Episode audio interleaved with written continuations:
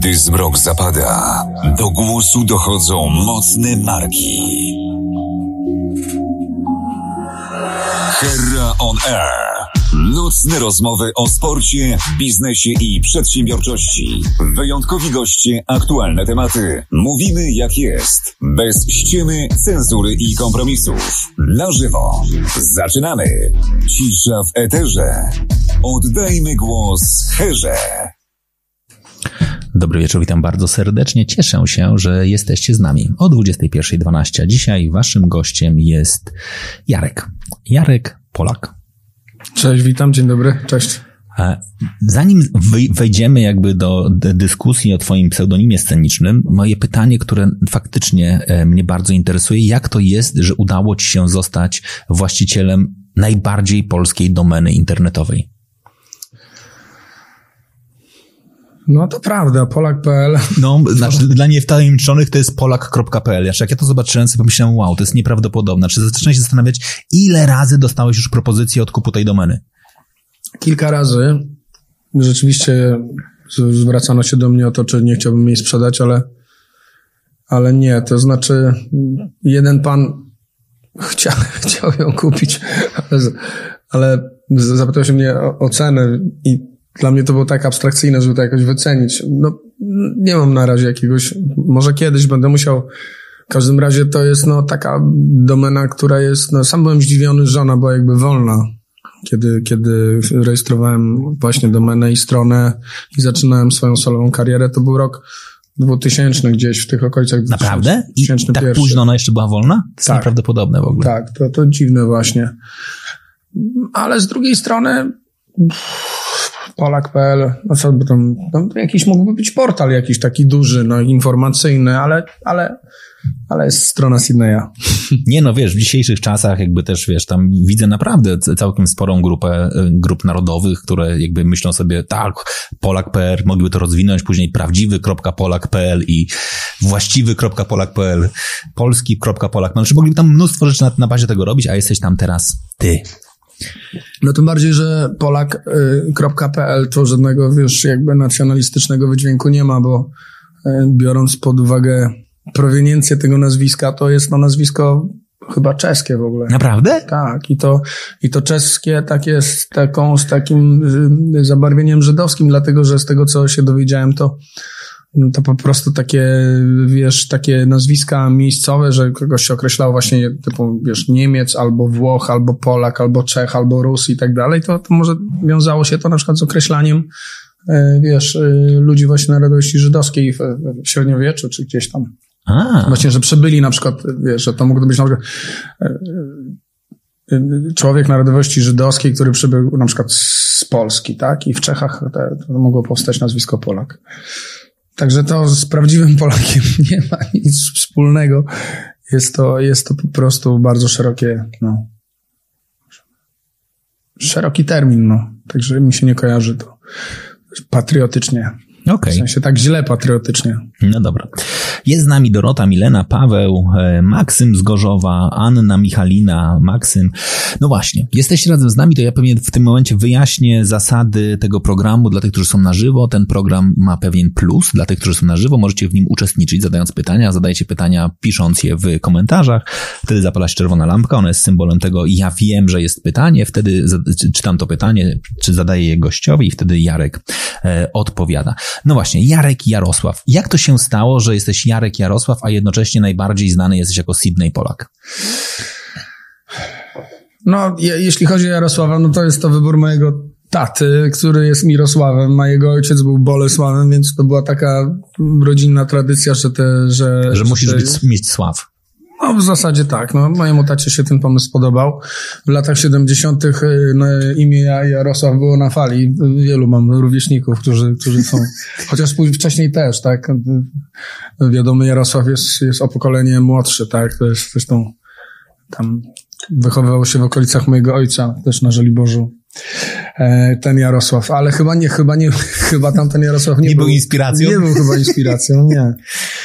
Ojciec opowiadał jakieś dowcipy kiedyś, że mama mu mówiła, że był kimś innym, na czym w sensie in, in, inne imię miała, on jakoś tam się nie tam sprzeciwił jej woli, czy jakoś poszedł do, do tego urzędu sam i wiesz, i i zgłosił. Znaczy, zgłosił to, które chciała. U, u, ustali, ustalił, ustalił znowu, że będziesz Marcin, Marcin, Marcin, po czym poszedł powiedział Jarosław.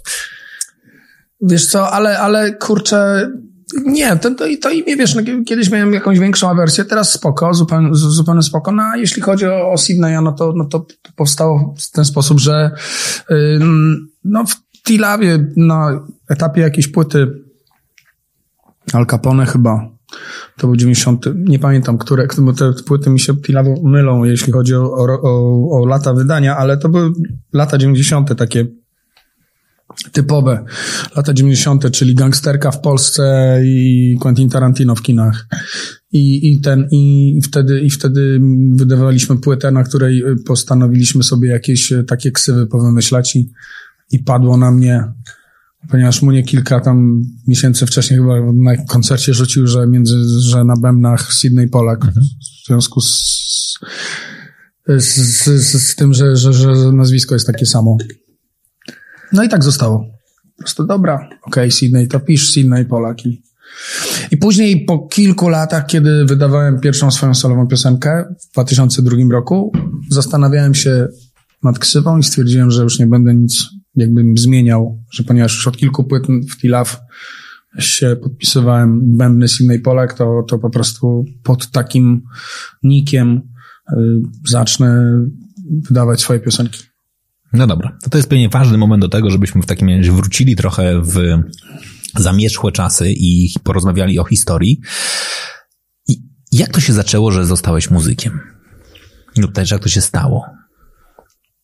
Ty masz wykształcenie muzyczne w ogóle od tego? Może przejdźmy od... Nie mam doświadczenia, nie mam wykształcenia muzycznego, aczkolwiek byłem bodajże niecałe dwa lata w, no, w szkole muzycznej średniej namiotowej. Tam dostałem się eksternistycznie bez, bez, bez ogniska.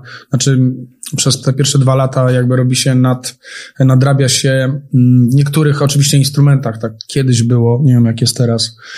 E, więc tam trafiłem za czasów liceum mojego, normalnego. Normalnie chodziłem, czyli podstawówka i później trafiłem, zacząłem być muzykiem jakby ta cała moja muzyczna przygoda chyba jakby rozgorzała, tak można powiedzieć, w harcerstwie.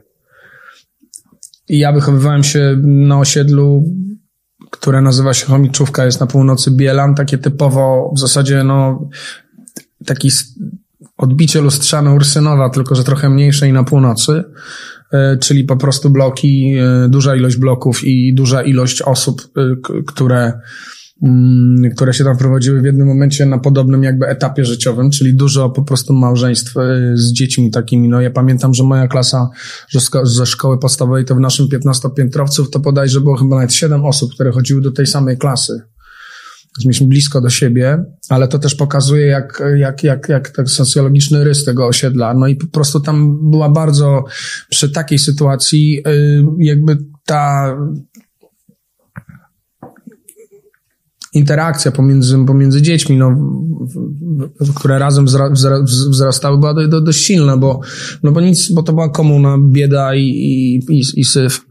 Więc, więc, więc jedyne, co można było robić, to, to bawić się, bawić się na podwórku, grać w piłkę, nie wiem, grać w, w, w, w tenisa, graliśmy tam na boisku szkolnym, albo, albo po prostu, y, albo bawić się w harcerstwo, tak? I, I to harcerstwo było takim naprawdę jedynym takim dostępnym e, sposobem na to, żeby wyjechać e, na fajny obóz, wyjechać na fajną kolonię, wyjechać i tak dalej. No i, no i to harcerstwo było takim jakby pierwszą taką, tak mi się wydaje, takim zaczątkiem jakby myślenia o tym, że można, że się, że jakby pozbyłem się może takiej mega tremy. Cały czas mam tremę, ale tej mega tremy chyba pozbyłem się właśnie w harcerstwie, bo tam trzeba było wyjść jako dziecko przed obozem, przy ognisku i zaśpiewać piosenkę na przykład solo, nie? To nie jest takie w sumie proste, no bo... Ja do dziś tego nie umiem zrobić. No bo, no bo to jest, trzeba jakby mieć taką jakby wiarę w siebie, mimo swoich świadomości, swoich niedoskonałości. To chyba o to chodzi i, i tym harcerstwie tam grałem na jakichś cymbałkach. Y, to było fajne, bo, bo chyba podgrywaliśmy takiemu chórowi, y, zdobył, ja byłem wtedy z Zuchem, to była trzecia klasa szkoły podstawowej. Yy, takie, te, te, ten ksylofon był ode mnie większy w ogóle niż tak go szurałem po ziemi i, to, i tam pacyk Michla, żytnia, wola, broń się chłopcy, takie unisona po prostu wygrywaliśmy na tych cymbałkach, ale, ale to jakoś no uczyło rytmu też, no to był taki, taki no jakby pierwsza styczność, poza tym śpiewanie przy ognisku. Y, podziwiałem no po prostu starszych druhów, którzy brali gitarę i tam wiesz, napieprzali obławę, wiesz, tak szybko wykonać obławę z kulą w jakiejś ziemnej jamie, smacznie sobie spał i, i wiesz, to jest, i tak, wiesz, fajnie to wymówić i z taką energią, wiesz, i, i to robiło na mnie wrażenie, a później jakby od razu jak przyszedł moment y, takiego buntu, wiadomo, no 13, 14, 15 lat, no to to się od razu przerodziło po prostu w, w totalne zafascynowanie y, muzyką no, rockową, czy w ogóle ogólnie, no cięż, a ja akurat zaczynałem swoją przygodę z muzyką od heavy metalu. Na początku po prostu miałem najbliżej takich kolegów, którzy mnie jakby tak, y, no, orientowali na niektóre gatunki, ale, ale później szybko jakby, no jak jesteś ciekawy, no to i nagle ci się otwiera ta wielka księga, zaczynasz, ro, znaczy wydaje ci się, że rozumiesz o co, o co, wiesz, jak ją czytać, e, no to wtedy wiesz od razu Jimi Hendrix i jak to on tam gra, jak to jest możliwe i, i te mm, pałeczki i taka wytrzepana docna kanapa w domu, bo jeszcze wtedy nie miałem perkusji. No właśnie, to jest w ogóle ciekawa, ciekawa jakby rzecz pewnie, bo ja mam dwóch synów. E, młodszy ma 9 lat i on bardzo chciałby być perkusistą. Ja mu ciągle tłumaczę, Max, że to super fajnie, tylko faktycznie ma, ma taką małą perkusję, ale zanim będziesz grał na bębnach, bierzesz kanapę, bierzesz krzesło jedziesz rytm. Ile, ile czasu ci zajęło naprawdę jakby takie, wiesz, trenowanie bez bębnów? No, Całe szczęście niedługo, dlatego że wydaje mi się, że w ogóle styczność z czymś takim jak dobry instrument to jest jakby ta pierwsza taka zupełnie e, no, taka przyjemność, jakby poza tym, że później zaczyna coś wychodzić. To świadomość, że ma się coś, e, to, to kulało wtedy, dlatego ja, ja całe szczęście, miałem wielkie szczęście i to też mi bardzo pomogło, że szybko, dost... teraz to w ogóle śmiesznie o tym mówić, bo są inne czasy, zupełnie dostępność instrumentów, bierzesz telefon, klikasz i za dwa dni przywożą ci najdroższe bębny świata, tylko wtedy to było zupełnie inaczej, to był zamknięty, no byliśmy obozem jakby, no takim trochę koncentracyjnym, nie, nie każdy miał paszport. E, i te, i te, i kultura, która z, z zachodu szła i, i, i też, i też te, te, te, niezdarne instrumenty, które były produkowane w demoludach, chociaż ja miałem na początku czeską perkusję bardzo dobrą i ona, jakby to, że miałem ją, od, a tylko, że to na tamte czasy to był w ogóle taki no naprawdę dobry instrument i... A gdzie ją miałeś? No po prostu mama mi kupiła perkusję w takim, e, że tak się wyrażę, w takim, w ta, miała taką, taką chwilę po prostu, wiesz, że rzeczywiście przekonałem ją po prostu, stwierdziłem, mamo, to może naprawdę bardzo chcę mieć ten instrument, chciałbym grać i w ogóle i ona to jakby no poważnie potraktowała i wydała sporo kasy na tą pierwszą moją perkusję. No i przywiozłem ją do domu, no więc wiesz... Do, I grałeś do, do, w bloku? Do, bloku, tak, oczywiście. Grałem przez pierwszy... A jak sąsiedzi na to? Rok, no, no, no, no, no źle, no, tam były chryje w sensie, no mieli rację, no bo dzieciak, wiesz, bo to jeszcze teraz, to ja potrafię grać, jak sobie ćwiczę, to w zasadzie można tego słuchać, to nie jest jakoś męczące, ale, ale kiedyś, yy, kiedyś, wiesz, taki facet, chłopak, no, który tam, no, le, no to, no to no podziwiam ich, no byli bardzo mili, no skargę napisali, ja mam to zresztą ostatnio, znalazłem w ogóle taki, e, opublikowałem w ogóle na swoim Facebooku, bo znalazłem, robiłem porządek u, w, w rzeczach ojca i, i znalazłem taki, taki, taki wyblakły papier z napisem pan Mirosław Polak, ulica tam Marii Dąbrowskiej, ten, ten adres, prosimy bardzo o stawienie się w administracji o godzinie w takim pokoju taka i taka, u pani dyrektor taki i taki w związku ze skargami i tam takie kropki i tam napisane, napisane w związku z tam z hałasowaniem, z głośną grą na perkusji i tak dalej. Mój stary musiał to sobie po prostu zatrzymać, nie? No, myślał sobie kiedyś to będzie grube wspomnienie. Fajne wspomnienie, tak. Może nie wiem, czy grube, ale, ale kiedyś też mi, pamiętam, że jak zaczynałem grać, e, i już miałem takie pierwsze sukcesy, znaczy sukcesy takie na, na, na miarę naszego liceum, że zaczęli, że, że był zespół licealny, e, się złożył, znaczy przyjęli mnie do takiego liceum, bo poszedłem do fajnego liceum, gdzie fajni ludzie, to też jest jakby ważna rzecz, żeby trafić w dobre środowisko i takie, gdzie po prostu może nastąpić jakaś interakcja, ktoś kogoś poznaje, no tak to się dzieje właśnie w tych najbardziej gorących czasach licealnych, kiedy człowiek się zaczyna zastanawiać nad tym po prostu, co chce robić, kim chce być. I wtedy miałem no szczęście, że trafiłem w fajne liceum, gdzie, gdzie byli ludzie, którzy mieli otwarte różne horyzonty i, i fajne pomysły i, i spotkałem też chłopaków, którzy też chcieli grać, więc zaczęli, założyliśmy, znaczy przyjęli mnie do swojego zespołu licealnego i, i, i wtedy pamiętam, że mój ojciec mówił, że Mm, wiesz, bo tutaj ten, to musisz tam, że ten, bo kiedyś to jak wasz sprzęt tam będzie kosztował bardzo dużo, to musicie tam się zastanowić, tam jakieś nad ubezpieczeniem tego, że będziecie wozić. A ja, co ty w ogóle, ja mam jedną perkusję i wiesz, później i teraz z perspektywy czasu, kiedy mam właśnie studio, sprzęt, ale naprawdę dużo, nie mikrofonów, bębnów, gitar, głośników i tak dalej, jestem jakby obkupiony w to, w ten swój warsztat pracy, no to, no to teraz widzę, że miał rację pod tym, pod tym względem. Ubezpieczyłeś? Nie, bo to ważne, ważne pytanie. No, czy, czy, posłuchałeś rady? No, bo to jest, wiesz, jeden. Dobra. E, Mirosław Szymański pisze, cześć Sydney, 106 się kłania. Cześć. Co znaczy 106 się kłania? 106 szkoła podstawowa. A, okej, okay, dobra. Maksym zadaje pytanie. Kiedy było łatwiej zaczynać karierę muzyczną? Wtedy czy teraz? I czy internet jest ułatwieniem w promocji muzyki, czy jako medium przeszkadza w tym, że początkujący muzyk ma konkurencję z każdej strony? Takie jest fajne pytanie. pytanie. Bardzo fajne pytanie. Ja jako jeszcze oprócz tego, że jestem muzykiem, to socjologiem, to tak jakby patrzę szerzej może na to wszystko.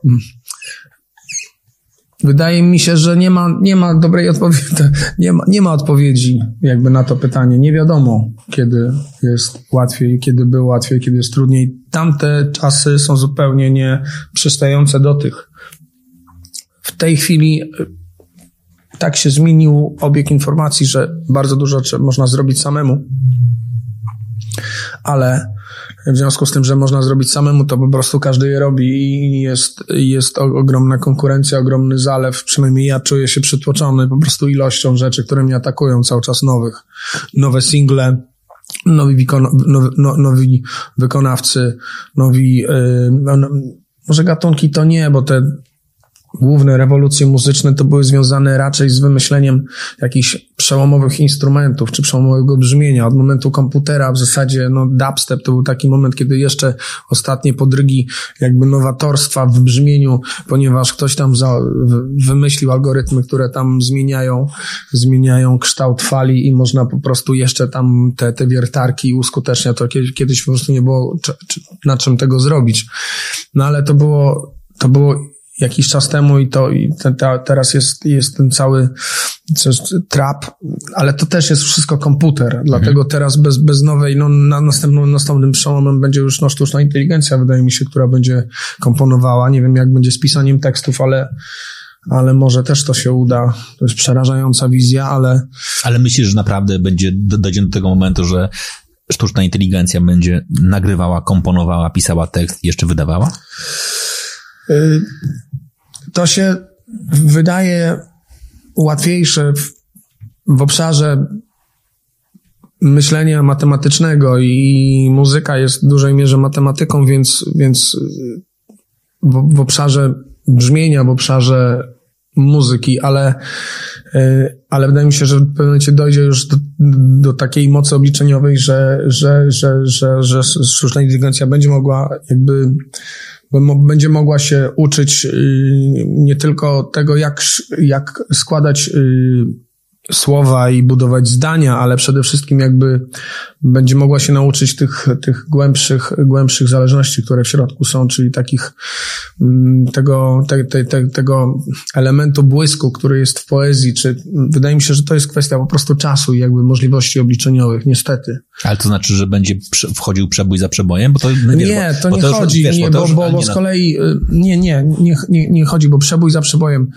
y, chodzi mi o to, że sztuczna inteligencja, inteligencja będzie, mm, wydaje mi się, mogła y, dostarczać y, po prostu tekstów, nowych tekstów. Czyli będzie mogła ze zbioru różnych, różnych słów czy różnych znaczeń, które będzie znała, będzie mogła sama budować jakąś, y, jakąś ym, ideę, tylko że y, no i dojdzie do na pewno w pewnym momencie do, do czegoś takiego, czy, że, że to będzie jakby nieodróżnialne, tak?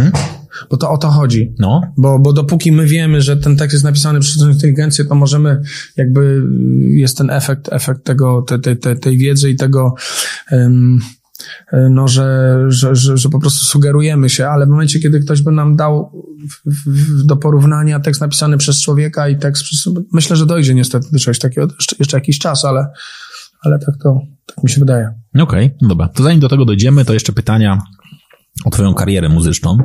E, pierwszy zespół szkolny. Jak długo w nim grałeś? Pierwszy zespół, taki w ogóle pierwszy zespół, który zacząłem mm, na osiedlu z Piotrkiem Domińskim, który później zrobił naprawdę sporo rzeczy w Teatrze Rozmaitości jako twórca muzyki do wielkopomnych y, przedstawień y, teatralnych.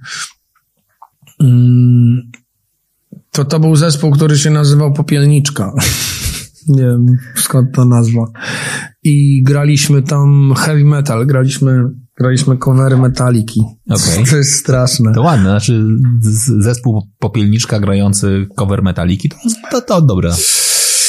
Y, To byli koledzy, to byli koledzy z osiedla. Jak poszedłem do, do liceum, to, to, to, to, to, to tam już jakby istniał założony przez absolwenta w tym momencie, kiedy ja dochodziłem, to on właśnie skończył szkołę, czyli my się w szkole nie spotkaliśmy w budynku, ale spotkaliśmy się, on cały, cały czas wpadał i to był zespół, zespół Cytadela i z tym zespołem od roku, można powiedzieć, 87 albo 8, 8 grałem pod koniec i w, w, po dwóch latach y, od 90 roku gram w zespole Tila, więc, y, więc dwa lata i później jeszcze chyba przez, przez rok czy przez dwa równolegle grałem. Jeszcze nie, jakby nie zrezygnowałem z grania w Cytadeli, jeszcze to jakby próbowałem łączyć z graniem w, w Tila, co oczywiście było coraz bardziej y, mało efektywne, bo po prostu Tilaf od roku 90 po wydaniu płyty, gdzie była piosenka Warszawa, no już po prostu zaczął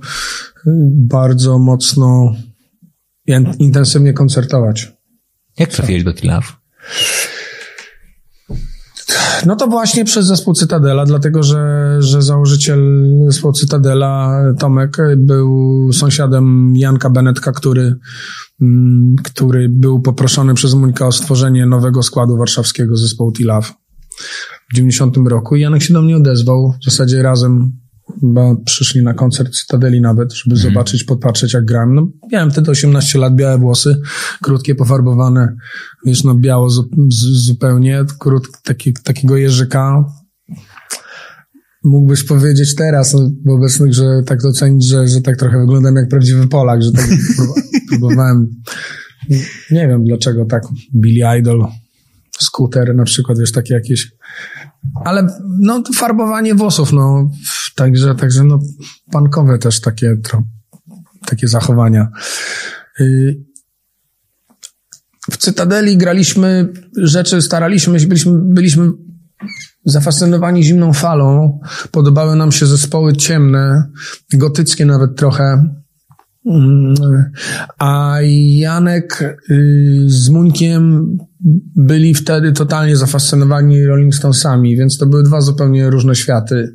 I ja z tym zespołem na osiedlu graliśmy covery, y, covery metalowe, więc, więc tutaj była roz, rozbieżność y, duża stylistyczna. Natomiast no pod, ja bardzo dużo ćwiczyłem w liceum i, wyda, i miałem taką energię, y, która wydaje mi się do rock'n'rolla była potrzebna i oni zobaczyli, że, że, że ta energia we mnie jest. To takie, może nie wiem, chuligaństwo to za dużo powiedziane, ale takie muzyczne chuligaństwo, że taki byłem, y, no w sumie można powiedzieć punkowy jakby tam w środku. I, i właśnie mm, bardziej zwracałem uwagę na to, co się gra, niż jak się gra. Chociaż oczywiście, no, technika, no, granie jest bardzo ważna, natomiast też nie można przesadzać, nie? Zawsze byłem orędownikiem takiego zdania, że, że, że bębny, że w ogóle instrument to nie jest sport i że jeśli ktoś nie potrafi zagrać bardzo skomplikowanych rzeczy, to tak naprawdę nie szkodzi, dlatego że y, za pomocą tych y, narzędzi, tych, tych, tych, tych ruchów, które mamy wypracowane, można bardzo podobnie opowiedzieć, że tak naprawdę muzyka jest sposobem no, ekspresji, no trzeba mieć coś do powiedzenia no sama technika nic nie da. No po prostu tak jak sam sprzęt, same dobre instrumenty to w ogóle jest tylko środek do uzyskania celu. Ale ty dobrze grasz? Myślę, że w tym swoim obszarze takich średnich temp rock'n'rollowych e, grania w takim, w takim stylu bluesowo-rockowym, e, w, w, tak jak gra Charlie Watts albo na przykład Ringo Starr, takim klasycznym piosenkowym e, stylu brytyjsko-amerykańskim, czyli to jestem, e, to odebrałem jakby gruntowną szkołę i czuję się bardzo biegły. Okej. Okay bardzo, wydaje mi się, że wiem, jak zagrać z energią piosenkę rock'n'rollową i w jaki sposób rozłożyć i w jaki sposób zagrać na perkusji, żeby perkusja pomagała wokalowi, to znaczy w sensie, żeby to się, żeby był fajny beat, jakby ja bardzo dobrze słyszę beat, jak ktoś źle gra na perkusji, to od razu to słyszę, że, że po prostu tak wbija gwoździe, że to nie ma, nie, nie, nie, nie ma swingu. I to nie chodzi o metronom, bo metronom też jest moim kumplem, ja bardzo lubię grać z metronomem, bo do metronomu można grać fajnie i niefajnie. Aha. Więc wydaje mi się, że ja tę sztukę opanowałem. No dużo teraz nagrywam perkusji u siebie w domu, mam w końcu dobrze brzmiący salon, w którym nagrywam sobie sam perkusję i robię to notorycznie. I, I po prostu później tego słucham oczywiście, co nagram i staram się po prostu być jak najbardziej precyzyjny w tym, żeby, żeby te bity były no takie po prostu no bardzo fajnie bojające się. Także uważam się za spor- dobrego muzyka. Ale masz talent, czy to jest wypracowane? Jakiś talent manualny na pewno, dlatego że poczucie rytmu, czy jakaś, jakiś, jakiś sposób, y, żeby no bo spotkałem też wielu kolegów, którzy ewidentnie talentu muzycznego nie mieli. Nie jakiś przesadny talent, ale tak, jakiś taki, tak. Myślę, że trochę mam. Okej. Okay. To ile w tym wszystkim było ciężkiej pracy? Znaczy w ogóle, czy ty faktycznie masz takie przekonanie, że ty ciężko pracowałeś? O ile, no cię, tak, no to jest, wiesz... No, na ile godzin dziennie? Na ile godzin dziennie tłukłeś, wiesz, żeby dobrze zagrać? Przez pierwsze dwa lata mm, mojego grania na perkusji to myślę, że spokojnie poświęcałem średnio w okolicach 3-4 godzin. Średnio, czyli każdego dnia. A oczywiście to by, było, były fale, ale pamiętam takie posiedzenia przy perkusji, kiedy siedziałem przy perkusji 8 godzin.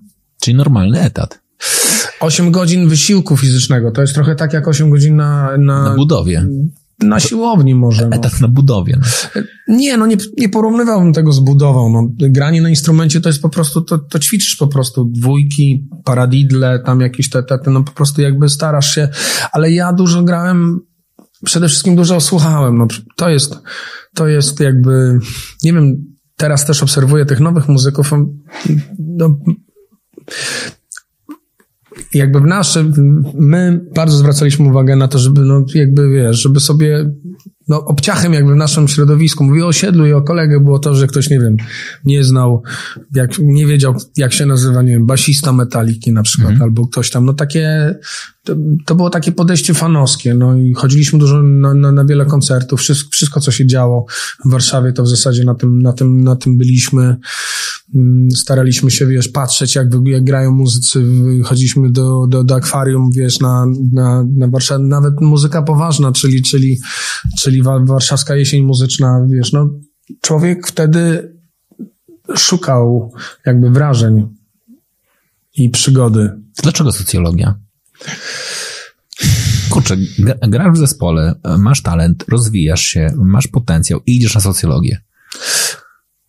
To znaczy, mi się wydaje, że w ogóle, no, jakby, przepraszam, skończenie studiów to jest jakby taka, no, takie minimum, bo, znaczy...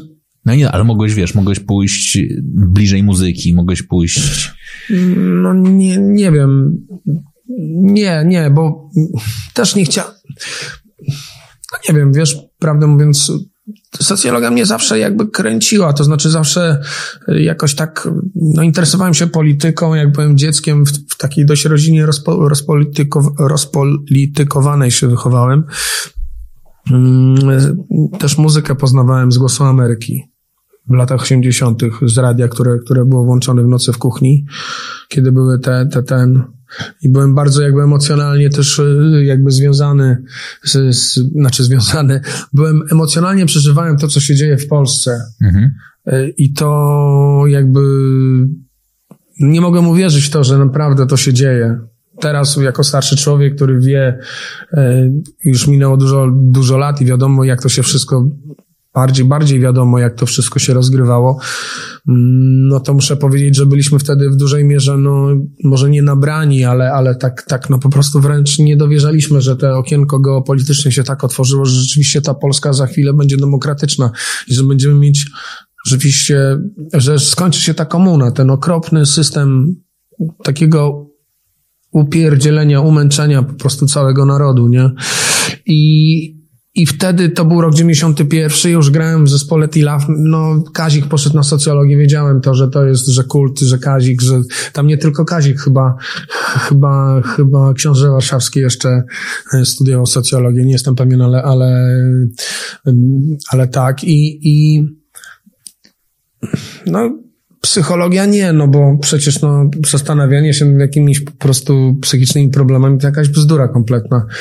Tak to sobie pamiętam wtedy, no socjologia to jest to, no po prostu socjotechnika, socjologia, no w sensie, że, że po prostu no patrzeć jak to społeczeństwo się zmienia. No, zresztą socjologia jest bardzo ciekawa, fajna taka, no to też nie jest do końca taka twarda nauka, no więc to jest jak, jak, jak, jak w humanie, no trochę ściemy do tego wszystkiego, le, wodolejstwa i tak dalej, ale, ale miałem momenty w swoim studiowaniu, które bardzo fajnie wspominam i, i później przerwałem tą socjologię dzienną, miałem 6 lat przerwy, wróciłem na stosowane nauki społeczne już w trybie zaocznym, to było łatwiejsze, ale też wymagało bardzo dużo poświęcenia, bo jeździłem, pamiętam, po koncertach, yy, na przykład miałem zjazd sobota, niedziela, więc na przykład w piątek miałem koncert w Katowicach, w sobotę miałem koncert na przykład w Krakowie i ja z tych Katowic w piątek w nocy wracałem, żeby być w sobotę rano na zajęciach. Na tych zajęciach być tam do 12 do 13 i później wsiąść w auto i pojechać do Krakowa.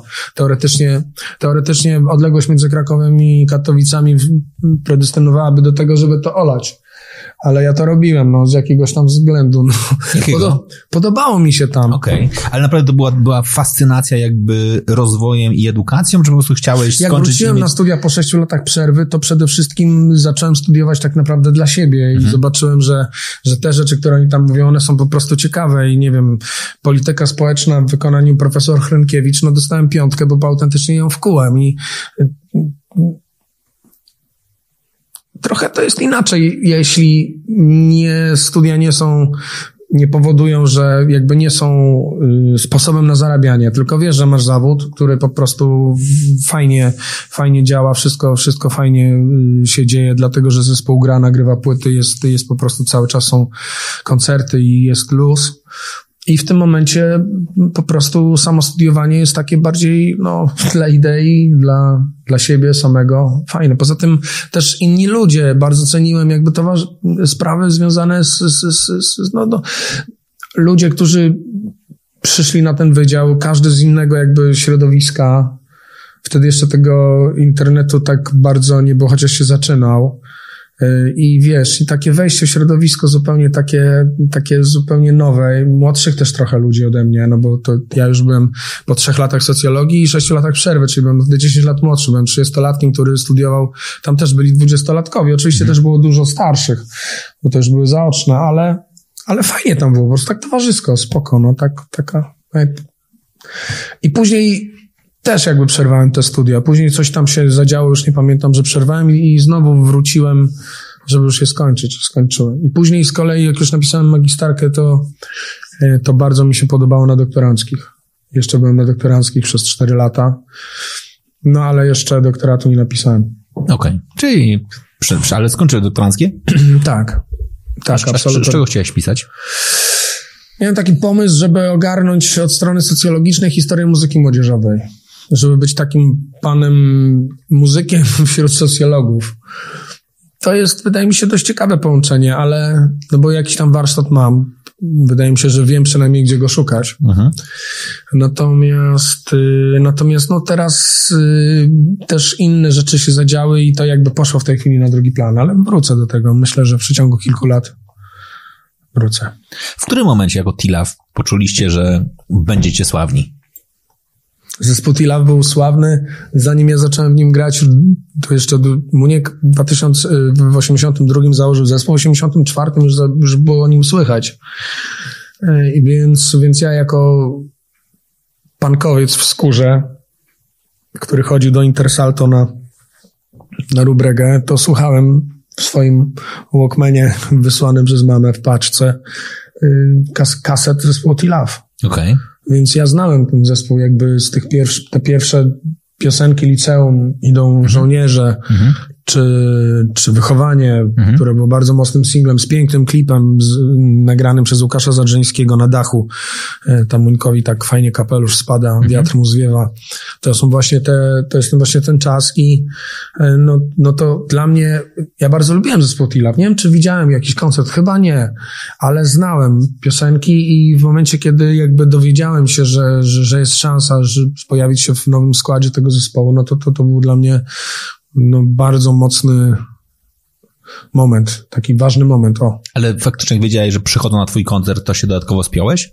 Czy nie wiedziałeś, że oni tam są i tam w ogóle, oni tam To cię znaczy, z, z ukrycia oglądali? Ja się zawsze spinałem, ja nie odpuszczałem, ja do tej pory uważam, że nie jestem klezmerem, ja nigdy nie odpuszczam na perkusji, zawsze gram najlepiej jak mogę, na, na ile mi potrafi, jakby pomaga, znaczy stan w ogóle, forma fizyczna i słyszalność i wszystko, natomiast y, wtedy wiedziałem, że, przy, przy, że mają przyjść, bo już wcześniej jakby tam dostałem telefon, już nie pamiętam dokładnie jak to było, to było no to było 30 lat temu.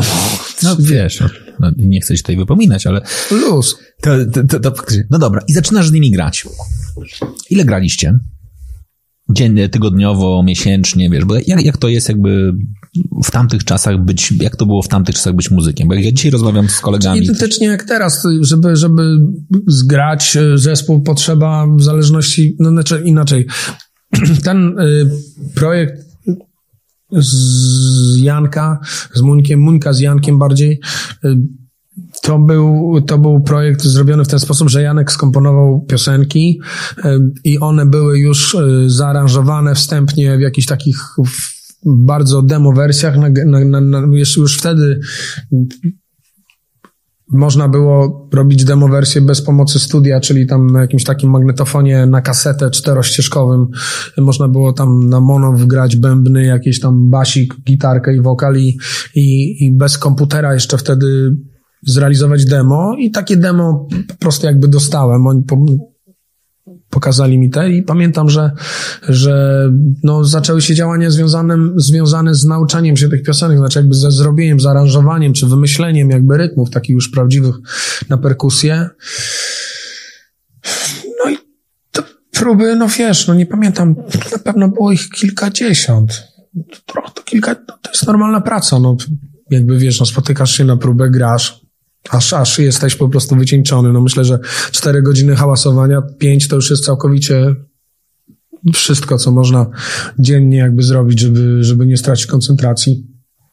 I graliśmy, e, już nie pamiętam dokładnie, ale w roku chyba 90 nagraliśmy płytę e, w Izabelinie i, i chyba w 90 na jesieni Warszawa weszła w trójkę, znaczy no, na listę przebojów trójki i bardzo szybko dostała się na jedynkę, więc, więc jakby było już wiadomo, że ten nowy, od- ta nowa odsłona zespołu Tilaf jakby no, zmaterializowała się w postaci hita. No i ta Warszawa jakby niosła, zresztą cały czas niesie, bo to jest piosenka ponadczasowa. Munikowi się udało zrobić no, jeden z... Chociaż on miał jeszcze inne hity, wiadomo, z Tilaf. Natomiast Warszawa była takim pierwszym bardzo ważną piosenką, która jakby rozpędziła. Później King oczywiście doszedł, jeszcze też Janka, później już piosenki Maćka, Majszaka, Chłopaki nie płaczą i, i to, ale to już są późniejsze dzieje. Natomiast no, to się też udało. Zespół Tilaf miał jeszcze to szczęście, że, że właśnie te piosenki, że z każdej płyty w zasadzie udało się wy, wy, wy, wylansować, tak można powiedzieć, jakąś piosenkę, która jakoś tam się zapisała no, w historii, czy tam nie, nie, nie, czy Irish, czy, czy jest super, czy właśnie ostatnimi czasy Lucifer, to są to mocne single, to jest jakby podstawa egzystencji, jest mocne single w mediach, jeszcze wtedy klasycznych mediach, bo internet się zaczął w 2002 roku chyba. YouTube chyba powstał w 2002. Mhm. No dobra. Co ty wniosłeś do zespołu? Tak ty jako ty, oprócz bębnów oczywiście, tak jak myślisz jakby o, o, o, sposobie funkcjonowania, wiesz, energii w tym zespole, konfliktu, współpracy, to co, co jest twoją mocną stroną? Wiesz, ja lubię pracować. Ja jestem człowiekiem, który lubi grać na perkusji, ja tym się nie nudzę, to znaczy lubię grać próby, lubię na tych próbach nawet czasami potracić czas, poszukać czegoś. Ja jestem taki otwarty bardzo na, mm, w zasadzie nie ma rzeczy niemożliwych, takie brzmienie, takie, szukam też instrumentów, stroje, staram się jak najlepiej jakby jestem uczciwy w tym sensie, że naprawdę jakby moim y, podstawowym założeniem jest to, że nigdy w życiu nie byłem klezmerem. To znaczy klezmer dla mnie to jest, y, ja nie mówię o klezmerskich orkiestrach, y, o, o tym znaczeniu, ale mówię o tym znaczeniu klezmerstwa w tym, w tym źle pojętym po prostu odpuszcz, to jest takie źle pojęte odpuszczanie, wiesz. Tak jak są, po prostu wiesz, wszyscy goście są pijani, to już można grać byle jak. Y, no niestety kapele weselne są przykładem, chociaż jest teraz, to też się zmieniło. Zmieniło się bardzo. Bardzo, bardzo się zmieniło i wiem, że są dobre kapele weselne, też kilka widziałem nawet, które dobrze grały, ale generalnie ja nigdy, po prostu nigdy nie byłem klezmerem i e, to po pierwsza rzecz, a druga rzecz, jakby energia, no, energia w bębnach, jakby ten, ten taki ja to, ja się zachowywałem, jak ja patrzę na te teledyski, czy na to, jak grałem na tych bębnach, zresztą to takim byłem źrebakiem trochę, no takim 19-letnim, 20-letnim źrebakiem, który chce po prostu który lubi hałas, wiesz, to jest ważne w nie boi się po prostu, nie przeprasza tej perkusji, wiesz, że, że ona stoi, tylko, tylko jest i tak, wiesz, ja naprawdę lubię w te bębny przywalić, wiesz. Ja dlatego jestem trochę przygłuchy, bo już w tej chwili, bo, bo ja po prostu lubię hałas, no, mnie to kręci, wiesz, no, inni ludzie już to, no ścisz to, kurde, no nie tylko telewizor, ale muzyka, wiesz, ścisz. A ja lubię hałas i to mnie jara dlatego bębny są dla mnie takim fajnym instrumentem. Cały czas po prostu uwielbiam to. No dzisiaj też grałem dwie, trzy godzinki sobie na perkusji. Ale sobie, czy masz jakiś projekt, na którym pracujesz? Nie, gram po prostu w domu, gram, gram w domu na perkusji. No Nagrywam sobie perkusję, rytmy, po prostu mam fajnie brzmiące miejsce, gdzie, gdzie tworzę swoją rzecz i, i może z niektórych rytmów coś powstanie, no zawsze później sobie mogę wziąć gitarkę i, i próbować coś tam do tej perkusji wymyśleć. Na ilu grasz instrumentach? Na perkusji można powiedzieć biegle, na gitarze mm, jestem takim akordowym ko ko kompozytorem. No, w sensie takim, że nie gram, nie potrafię zagrać jakiejś solówki, chociaż proste melodyjki też potrafię wymyślić, ale głównie te akordy, wiesz, po prostu przebiegi jakieś to wymyślam sobie na, na gitarze najczęściej komponuję. To znaczy w sensie wymyślam przebiegi akordowe, to, to na gitarze. Co to jest przebieg akordowy? Znaczy, znaczy w sensie, bo ja, w sensie, ja, ja w ogóle nie jadę no, że ten akord, ten akord, ten akord, okay. ten akord, ten akord, ten akord.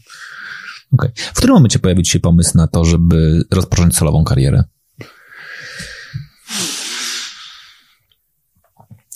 To znaczy, ten pomysł, żeby robić coś więcej niż tylko perkusja, wyszedł zacząłem, zacząłem się nad tym zastanawiać w momencie, kiedy się dowiedziałem, że nowoczesne systemy komputerowe no, w, tam, tam, tamtym momencie, że w latach 90. zaczynają powoli tak ewoluować w tą stronę, te moce komputerów się tak zwiększają, że one zaczyna, że można już twar, y, twardo dyskowo nagrywać i później wchodzić jakby w tego wave'a i ingerować. Jak sobie wyobraziłem, że ja mógłbym mieć taki komputer z takim programem, to przecież to będzie masakra. Przecież to wtedy mogę tylko raz dobrze zagrać riff, może mi się udać, mogę to wyciąć i mogę to przełożyć tysiąc razy, więc nie muszę tego tysiąc razy grać. To było dla mnie bardzo fajne, jakby no, konstatacja fajna. I, i, jak tylko udało mi się zaoszczędzić hajs i, i kupić sobie pierwszego Apple'a z programem Logic Pro, tam pamiętam trzy, trzy Logic 3,6. Ktoś, kto pracuje na Logicu, to wie, które to są lata. To, to, to desktop jest taki G3, taki, taki płaski komputer. Ale to działało i działało i jak tylko po prostu dostałem to narzędzie, no to, no to już od razu po prostu miałem, jakby przestałem wychodzić na dwór. no bo to mnie pochłonęło bez reszty. I zacząłem robić muzykę, no wtedy już po prostu robić, ciąć sobie lupy, y, wycinać sobie sample y, z płyt, mm, dogrywać sobie, no pożyczałem im gitarę, gitarę pierwszą kupiłem w latach 90. od Maćka, naszego gitarzysty, y, Maćka Majszaka. Więc miałem gitarę swoją, ale, ale, ale no poprosiłem, prosiłem Pawła, żeby grał jakieś basy, no robiliśmy tam demówki T-Labu na tym moim komputerze, no i każdy robił też różne inne rzeczy i no i w pewnym momencie już miałem jakiś tam loop wycięty, gitarkę, jakieś dwa riffy, to nagrałem, mówię, fajnie brzmi i mówię, kurczę, no to może ten w końcu. I ten, i mieliśmy mikrofon studio już wtedy, profesjonalny, takiego fajnego roda. No i wtedy zaśpiewałem po prostu pierwszą piosenkę, nie? I, I wtedy... co? I poczułeś, że kurde, umiem śpiewać. Czy. Ja ją nagrałem po prostu, zmiksowałem sobie tak circa about, żeby było ją słychać, wiesz, od razu sobie nagrałem na kompakt i do swojego Peugeota 406 miałem zmieniarkę i słucham, mówię, kurde, to brzmi jak piosenka. Także strasznie się zajarałem i, i nagle mówię, kurde, ten mój głos taki dziwny, niby wysoki, ale, ale spoko, taki raczej, że, no i zacząłem się pytać ludzi i wtedy właśnie y, studiowałem na Nowym Świecie, na w Instytucie Stosowanych Nauk Społecznych i, i pamiętam, że na te zjazdy przewoziłem e, kompakty takie, jeszcze wtedy myślałem, że będę się nazywał DJ Alkoholik. Taki miałem pomysł, całe szczęście go zarzuciłem, bo to była kompletna bzdura jakby, ale no takie właśnie yy, to były ułomności po prostu pierwszych pomysłów. I, I puszczałem tych, zamęczałem ich tam, wiesz, chodźcie, chodźcie tutaj tego do samochodu i zamykałem ten i puszczałem im to, że patrzcie, wczoraj zrobiłem piosenkę. I szybko też poznałem na, właśnie na tych studiach na ISN-ie poznałem Michała Mareckiego, klawiszowca, który, z którym później, którym bardzo mi pomógł z, zorganizować pierwszą płytę, który mi tam wszystkie rzeczy, które ich, ja nie umiałem jakby zagrać, to, a umiałem zaśpiewać, na przykład tą szybko biegle na fortepianie mi to ładnie zagrał, więc bardzo mi pomógł z aranżowaniem pierwszej płyty. I ta płyta od roku 2000, kiedy miałem ten komputer, do 2004, 4 lata, to była jakby reprodukowanie piosenek na pierwszą płytę i i w 2004 wyszła pierwsza płyta Sineya. No dobra. Wydajesz pierwszą płytę solową. Co, co towarzyszy na poziomie emocjonalnym? Znaczy, jak to jest? Wiesz, wychodzisz jako tajemniczy gość, no bo czy perkusiści w ogóle są znani? Od tego zacznijmy. Grasz jako, grasz na perkusji w najsłynniejszym, dobra, jednym z mocniejszych polskich zespołów, ale czy to znaczy, że ty jesteś już, już sławny? Czy ludzie... Nie, nie, no bo nie, oczywiście no perkus, w ogóle instrumentaliści, to, to jeszcze też zależy jak jest zbudowany PR zespołu, bo, bo trudno sobie wyobrazić yy, Telsów bez Ringo Stara, czy, czy, czy, ale, ale nawet jakby spytał ludzi na przykład o, o ludzi, o tych, o członków Rolling Stonesów, to ci powiedzą Mick Jagger, e, Keith Richards, ale, ale już y, nie wszyscy wiedzą, że Charlie Watts to jest ich perkusista, albo że, że, że, że Wyman był basistą, więc to jest chyba naturalne, no to jest jednak funkcja taka trochę z tyłu i, i mniej ją widać. Poza tym, no, na poziomie takim no, niewerbalnym działa, no bo tylko wokalista jakby operuje tym najbardziej spektakularnym instrumentem, jakim jest głos. Mhm. Poza tym takim instrumentem, który niesie treść. No bo, no bo, no bo, no, mówiące bębny, no może tam rzeczywiście, albo nie wiem, tabla, to też można ewentualnie tam grać, po prostu na tabli się gra rytmy, które są y, odpowiednikami y, Mm, żeby nie powiedzieć jakiejś głupoty, ale wydaje mi się, że jakiś mantr mhm. buddyjskich. Okay. Ale to jest oczywiście głos, jest, jest, jest, jest, jest to jest naturalne, że wokaliści są naj... Tylko, że niektóre zespoły tak, niektóre tak, no Powiem szczerze, że bardzo wielu, bardzo wiele osób nie, w ogóle nie kojarzy, że ja gram w Tilawie na perkusji. Jakby znają mnie z Otwieram Wino, znają mnie z chomiczówki i nie, nie wiedzą tego, że ja gram na w Tilawie na perkusji. Naprawdę? Tak, są zdziwieni, że jak to, ty grasz na perkusji w Tilawie? To, może to nawet taki był lekki dysonans, bo y, poznawczy, że tak się wyrażę, bo może dla wielu ludzi właśnie to była taka, a może wiesz, że, że a, to jest tam perkusista, wiesz, nie wiem, w każdym razie wiem, wielu takich bębniarzy do mnie podchodziło po tej płycie i wiesz, klepało mnie w ten stary, dałeś radę, pokazałeś im, że perkusiści potrafią, nie? No właśnie, to jest jakiś, może to jesteś takim, wiesz, no, pierwszym krokiem mocnego manifestu perkusistów, no. Nie wiem. Ja myślę, że to nie, chyba nie ma znaczenia. Niektórzy mają to w sobie, inni nie. No ja jakby zawsze chciałem pisać teksty, chociaż to moje pierwsze teksty to była jakaś masakra, ale nie da się robić czegoś dobrze w momencie, gdy się tego nie robi, więc całe szczęście to robiłem. E, starałem się pisać piosenki do tych wszystkich zespołów, e, znaczy teksty, do tych wszystkich zespołów, które grałem, tam Cytadela czy, czy Inkraut, e, to też taki zespół rock'n'rollowy, w którym też zaczynałem. Starałem się pisać polskie teksty, to były straszne, ale, ale w pewnym momencie jakby można powiedzieć, trochę, trochę mi zaczęło wychodzić i zacząłem czuć mniej więcej, co jest obciachem, co nie, jak to robić, w jaki sposób składać i gdzie, gdzie tutaj są tak naprawdę te myki, zasady i jak, jak, jak to postrzegać. Więc y, no to mnie zaczęło kręcić, no bo to jest, bo pisanie tekstów to w ogóle to jest co innego niż granie na perkusji, to jest w ogóle jakby zupełnie oddzielny świat, nie? A teksty są twoje? E, w Sydneyu? Mhm. Moje. Wszystkie? Wszystkie. Ile czasu napi... Dobra, ile Znaczy czasu... poza oczywiście tekstami gości, którzy, których zapraszałem, którzy pisali swoje. Nie, ale ile, ile, ile czasu trwa napisanie dobrej piosenki? Nie ma czegoś takiego, wiesz, jak no, dobra piosenka może być wymęczona i może być dobra, a może powstać dwie minuty. Naprawdę? Ale to są dwie minuty od momentu, że siadasz, czy po prostu siedzisz dwa miesiące, nic, nic, nic i, i nagle przychodzą te dwie minuty i bach. Znaczy, no nie. Mówię o tym, że w przeciągu dwóch minut można tak naprawdę jakby zaśpiewać piosenkę. Masz na przykład zrobioną, no bo ja zawsze pracuję w ten sposób, że najpierw robię muzykę i tę muzykę później staram się zapełnić treścią. Więc mam dużo więcej pomysłów muzycznych, które mnie jakoś tam inspirują i które potencjalnie są piosenką, piosenkami. Mam nawet linie melodyczne zaśpiewane na przykład w jakimś dziwnym, takim nieokreślonym norwesko-dziwnym języku, e, ale szukam do tego tekstów i to jest trudne, ale czasami jest coś takiego, że jest przepływ takiej świadomości, który powoduje, że mm, praktycznie w czasie rzeczywistym, no, ta muzyka leci i ty zaczynasz śpiewać i jakby układają się słowa same. No dobra, ale to czekaj, czekaj, bo ja bym musiał trochę porozmawiać o tym, co siedzi w twojej głowie, że powstają tak różne piosenki. Znaczy, z jednej strony pi, pi, pi, śpiewasz dokładnie, otwieram wino do swoją dziewczyną, później śpiewasz o butelkach, które stoją sobie i rozmawiają. To jest w ogóle cudowną jakby narracją, moim zdaniem, w ogóle przepiękną. Później śpiewasz o chomiczówce. One są strasznie różne. Nie wiem, czy są różne. Nie, ja, nie, nie są różne wcale. To, że są różnorodne, to nie znaczy, że są różne. Ja jestem chyba cały czas te teksty moje są w podobnym stylu. One są dość dokładne. Mhm. Nawet no, może być też zarzut, że są za bardzo reportażowe, że są takie czasami wręcz historyjkowe.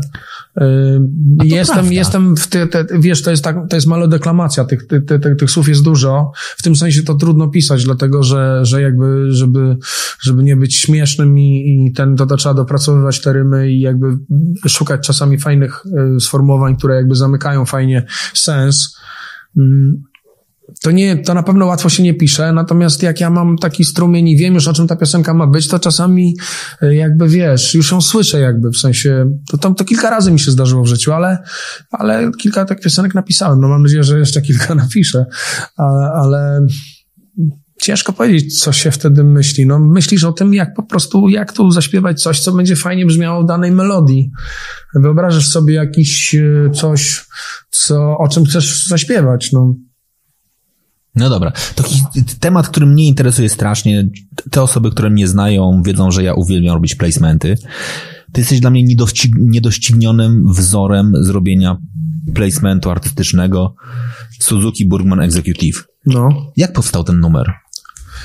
No, w sensie, ale w jakim, w jakim kontekście y, pytasz? Na początku był, była muzyka, która na, nazywała się 50 Cent. Ponieważ była taka, Michał Marecki ją, ją w, wymyślił i cały czas się zastanawiałem po prostu, co tu tam do niej dopasować. A to był moment, kiedy zacząłem już mocno jeździć tym, tym, tym skuterem i zacząłem się spotykać e, z, z klubem Burgmania, z ludźmi. Mhm. I stwierdziłem, że prześmiewczo można by było po prostu zrobić taki hymn, który będzie takim po prostu z jednej strony prześmiewczy, ale z drugiej strony, ale z drugiej strony fajny, taki z, nie wiem, czy to zostało, czy to wyszło. Możliwe, że to do końca nie wyszło, dlatego że niestety teledysk, znaczy stety, teledysk jest bardzo zawodowy. Natomiast jest trochę za bardzo na serio, e, bo tam są świetne zdjęcia Piotra Onopy i po prostu to wygląda jak Ameryka, po prostu cały ten klip. Natomiast, natomiast, no to oczywiście nie było na poważnie, w sensie takim, że ja się chwalę naprawdę skuterem, że mam fajny skuter, tylko po prostu to miał być trochę pastisz, który tak do końca nie, nie, nie wyszedł, no bo, no bo później e, odzew był taki, ten numer był bardzo popularny, był. po prostu totalnie.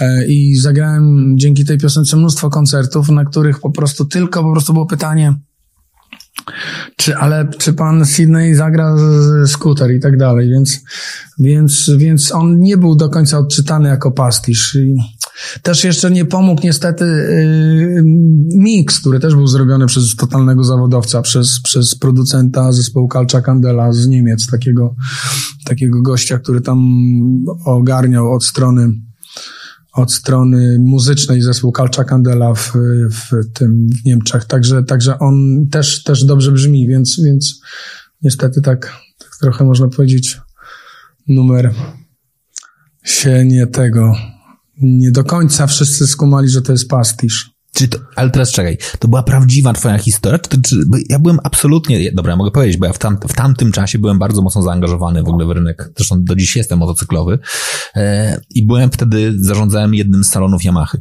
E, ja byłem absolutnie przekonany, że po prostu chłopaki, nie wiem, Paweł Iwanicki, szef wtedy, chyba jeżeli dobrze pamiętam jeszcze, już wtedy albo jeszcze wtedy, e, sprzedaży Suzuki wymyślił sobie, że zrobią, że zrobią promocję i że zrobili absolutnie mistrzowski numer, który nam, mogę to powiedzieć, ja mogę to powiedzieć, w, w tamtym mm. czasie dokładnie wprowadzaliśmy Majesty na rynek, wprowadzaliśmy T-Maxa na rynek, mieliśmy absolutnie pozamiatane, bo nikt nie chciał rozmawiać o naszych maxi skuterach. Znaczy wszyscy mówili wprost, znaczy jeżeli myślisz o maxi skuter, to jest tylko jeden, Suzuki Burman Executive. No i wtedy dokładnie jakby kto ma najlepszy skuter w mieście i, i, i dalej było już wszystko jasne. To nie było tak, że, że, że, że oni po prostu przyszli i powiedzieli nie, nie, nie, nie, nie, nie. Stary, Absolutnie. zmarnowałeś taki potencjał biznesowy. Nie, nie, nie, nie, tak nie było. Szkoda. Myślałem, że ta historia jest prostsza. A ty Proszę? po prostu, a myślałem, że ta historia jest prostsza. Ty po prostu napisałeś bardzo dobry numer, w którym wkleiłeś prześmiewczo i się nie udało prześmiewczo. Się okazało, że to wyszła najlepsza kampania promocyjna ever, moim zdaniem. Moim zdaniem nikt nie zrobił lepszej kampanii promocyjnej dla maxi skuterów niż ty. Poniekąd trochę się sfrajerzyłem. trochę tak. Tak, dlatego, że powinienem wziąć za to po prostu maksymalną ilość pieniędzy, a nie wziąłem. No. No. Ale ale to dlatego, że, że po prostu ten e, numer, e, tak jak ci mówię, po prostu mm, był tak e, jakby oderwany, był tak po prostu jakby z kosmosu, mhm. że, że, że po prostu ludzie nie do końca wiedzieli, jak to, wiesz, odebrać. Czy mhm. to jest rzeczywiście reklama, czy to jest rzeczywiście y, sytuacja taka, że facet, wiesz, ja miałem tam dylemat, czy po prostu, czy używać tego, tej nazwy, czy nie, ale z drugiej strony pomyślałem, skoro, skoro są piosenki o Harley'ach, skoro jest ten, a mnie kręci właśnie ten plastik i właśnie to, że to jest ten skuter, bo ja jestem, cały czas zresztą jeżdżę tym skuterem, mam go i po prostu używam. Ale ten sam, czy już jakby kolejny model? Ten kolej... sam cały czas po prostu, dlatego, że ja nim zrobiłem 55 tysięcy i on od 2007 roku jest w moim garażu i jest wszystko okej. Okay. Natomiast, natomiast i uważam, że to jest świetny model i świetnie się tym, tym, tą maszyną jeździ. Natomiast Yy, no, no nie, no nie, no, nie zrobiłbym następnej piosenki, nie wiem, jakimś, chociaż miałem propozycję po tym numerze jakieś inne firmy, już nie będę mówił, jakie tam się odzywały, no, no nie, nie. Naprawdę? Przyszedł do ciebie? Słuchaj, bo może byś zaśpiewał innym skuterze teraz.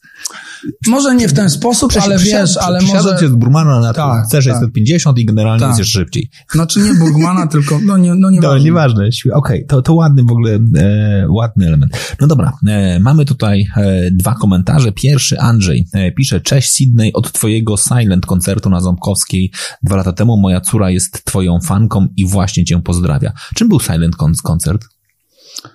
To była fajna bardzo impreza, dlatego że, że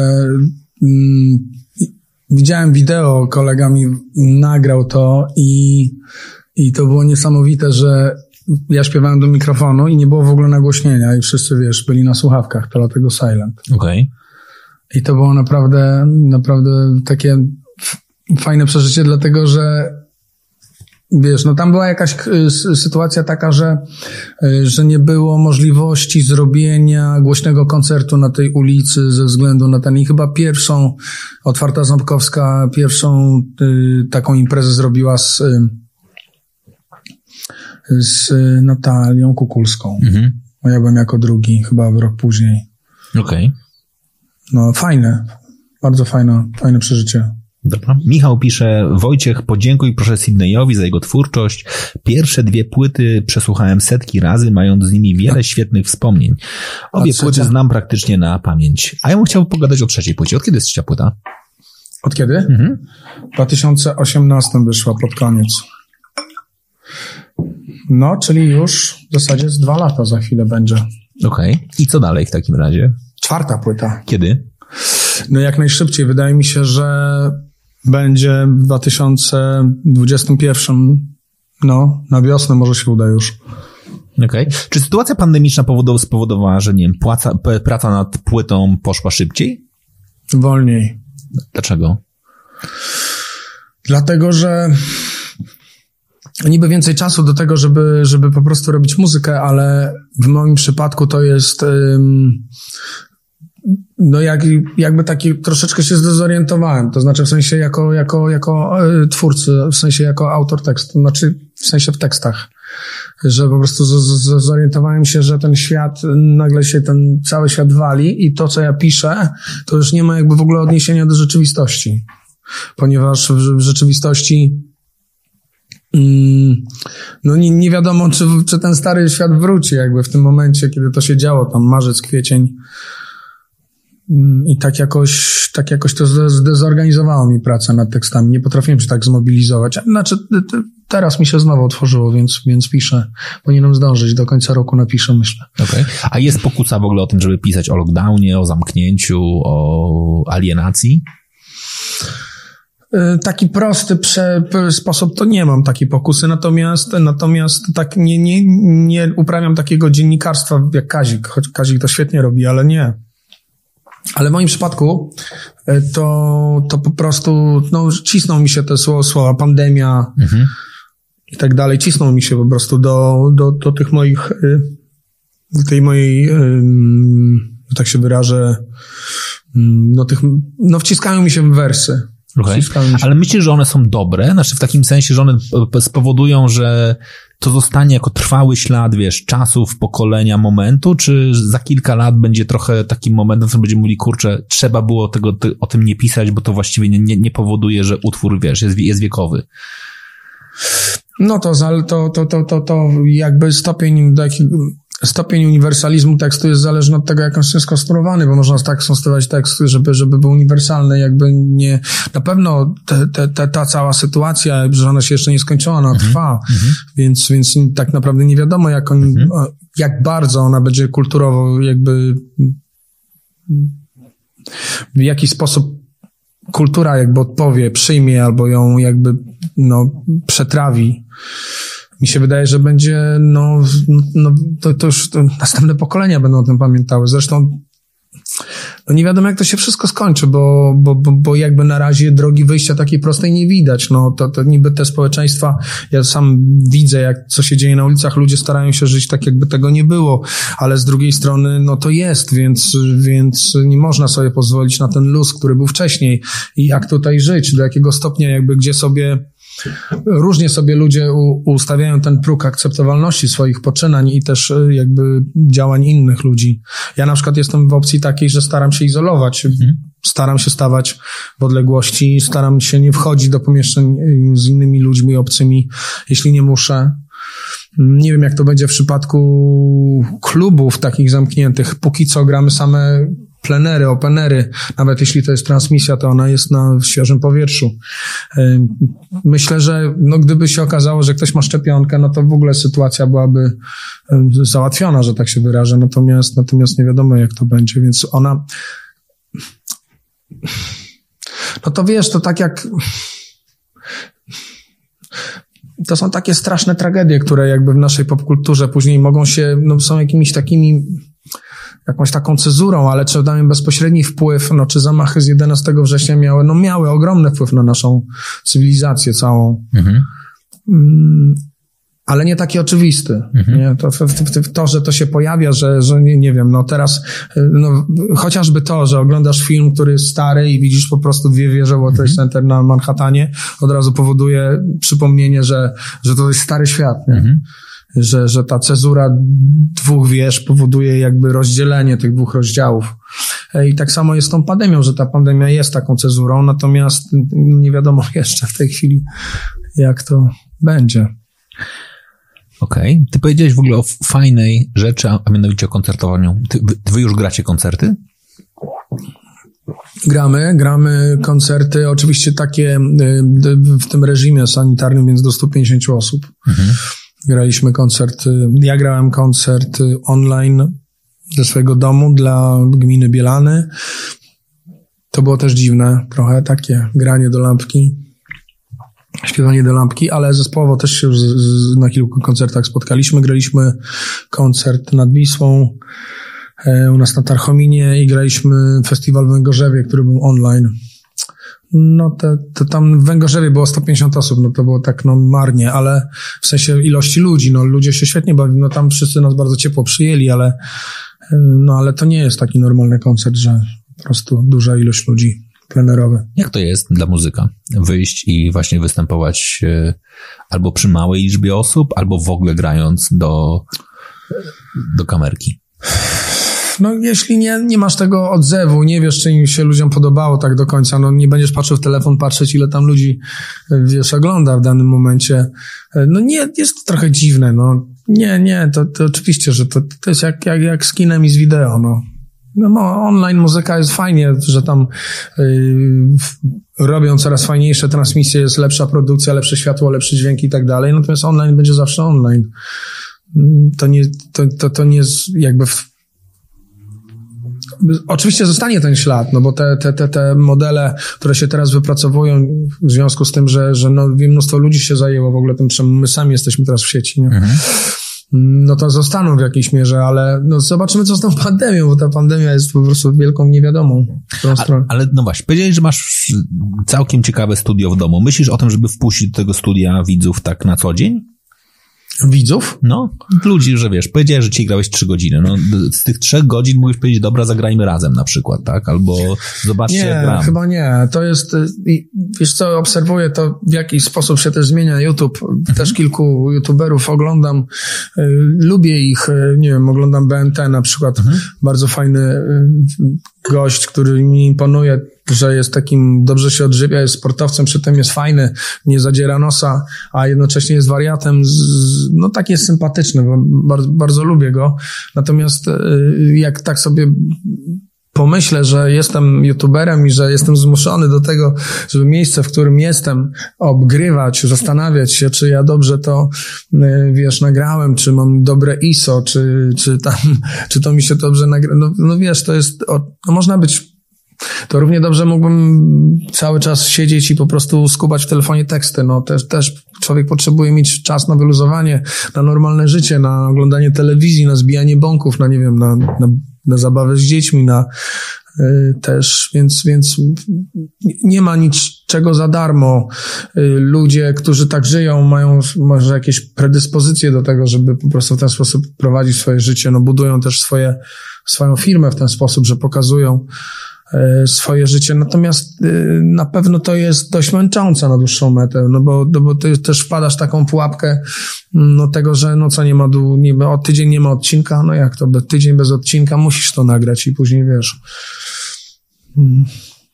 No, Czyli to nie jest twój świat. No raczej nie, dlatego że, że muzyka jest fajna, dlatego że e, piszesz tekst, robisz piosenkę, to jest twoje dziecko, jakby robisz jej brzmienie, zastanawiasz się po co, po, no robisz ją i wypuszczasz ją w świat i ona, ona jest albo grana przez media, albo jakoś odtwarza się w internecie, ale jest już skończonym dzieckiem zamkniętym, ma swój numer, katalogowy idzie w świat jak książka, wiesz, i, i, po prostu już o niej jakby zapominasz, a ona jakby jest dalej twoim dorobkiem, tak?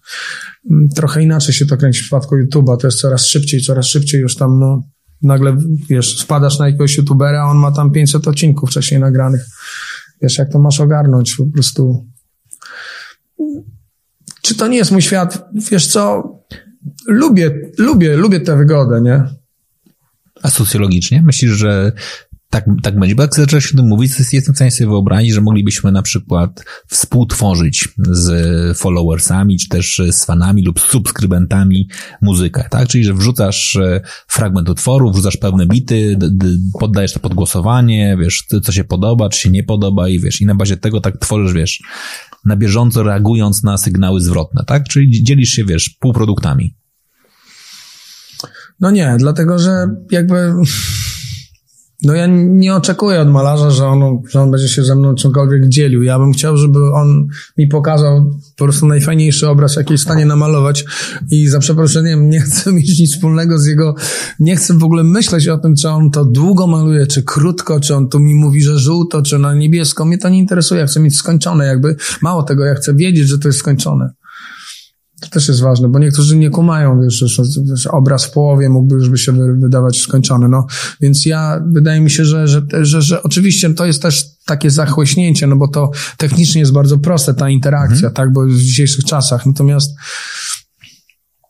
no, muzy- chyba nie każdy powinien robić muzykę, tak jak nie każdy powinien pisać teksty, albo nie każdy powinien robić politykę, albo nie każdy powinien, nie wiem, wspinać się. Każdy ma swoje jakby predyspozycje i powinien, no wiesz, no, ciężko mi jakby, no nie wiem, nie mam na, tego, na ten temat zdania. Okej. Okay.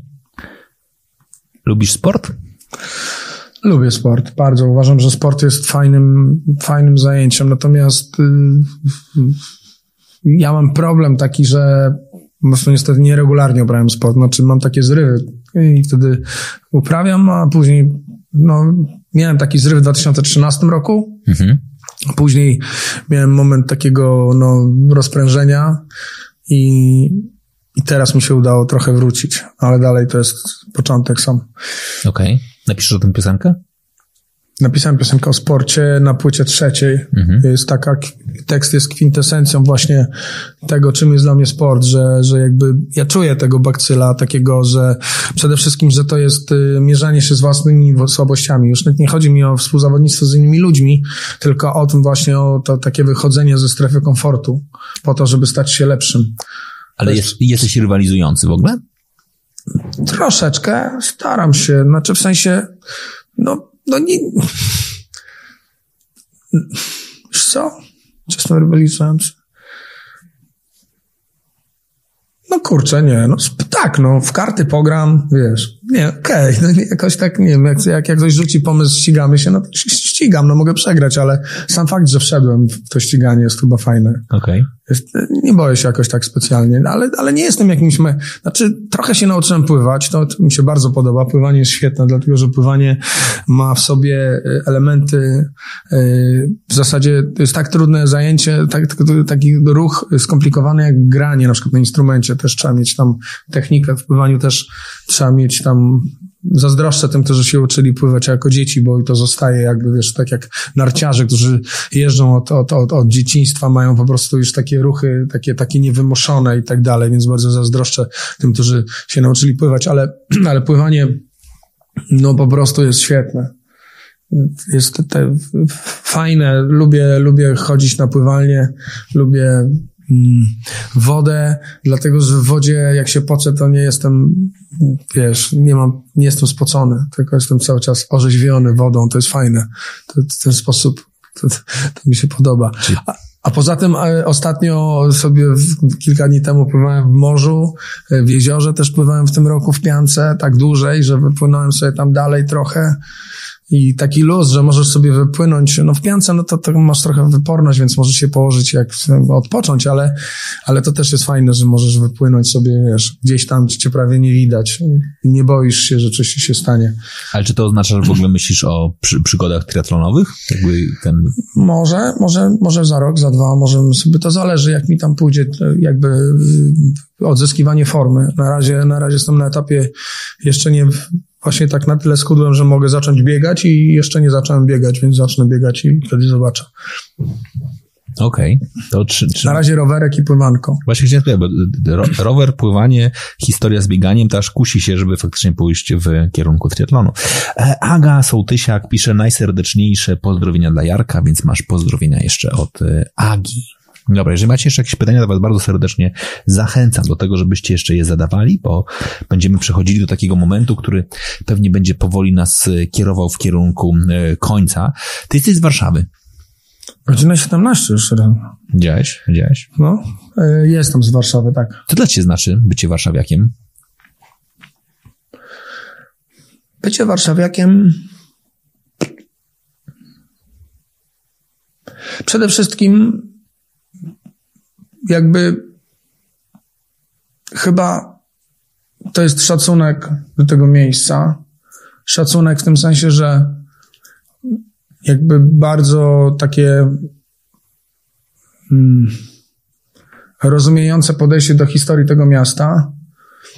Hmm, I to, że jest, że to miasto jest takim po prostu żyjącym jakby pomnikiem, miejscem kaźni, miejscem e, niewyobrażalnych tragedii, a mimo wszystko jakby na przekór wszystkim planom złych ludzi na tym świecie, którzy chcieli to miasto zniszczyć, trwa. E, I w tym sensie jestem dumny, że jestem warszawiakiem. Uważam, że to jest miasto, które zostało najbardziej jakby poszkodowane w czasie II wojny światowej. Było naj, naj, naj, takim najbardziej wyrazistym symbolem jakby oporu. No i jestem jakby poza tym całym dyskursem, który się toczy o to, czy warto było, czy nie warto było wszczynać powstanie jedno i drugie, e, to wydaje mi się, no, że, że, że jakby jesteśmy winni tym tamtym pokoleniom, tym ludziom, którzy odeszli, którzy poświęcili życie albo właśnie przeżyli i odbudowali to miasto. Jakby jesteśmy im winni no, szacunek, pamięć przede wszystkim, ale, ale też jakby szacunek do tego miejsca.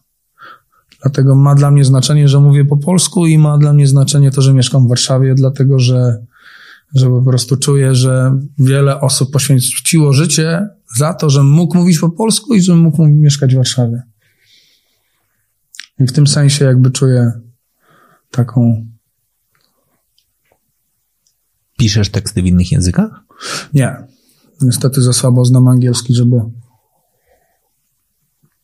pisać. Mógłbym po rosyjsku, trochę próbowałem, próbowałem po rosyjsku, bo po rosyjsku mówię lepiej niż po angielsku, ale, ale, ale nie, jeszcze tam napisałem kilka wersów, ale to było śmieszne. Nie, ja rosyjskiego niestety też nie znam, bo, bo może trochę, znaczy uczyłem się w szkole, zdawałem maturę z rosyjskiego. I sobie tam lubię pogadać na jakichś wyjazdach, jak spotkam Rosjan, Rosjan to, to, to, to zagaduję. Też oglądam czasami tą telewizję rosyjską. Tak? Pierwszy program, tak. Okay. Jesteś rock'n'rollowcem? Rock'n'rollowcem w sensie? No, czy masz duszę rock'n'rollowca?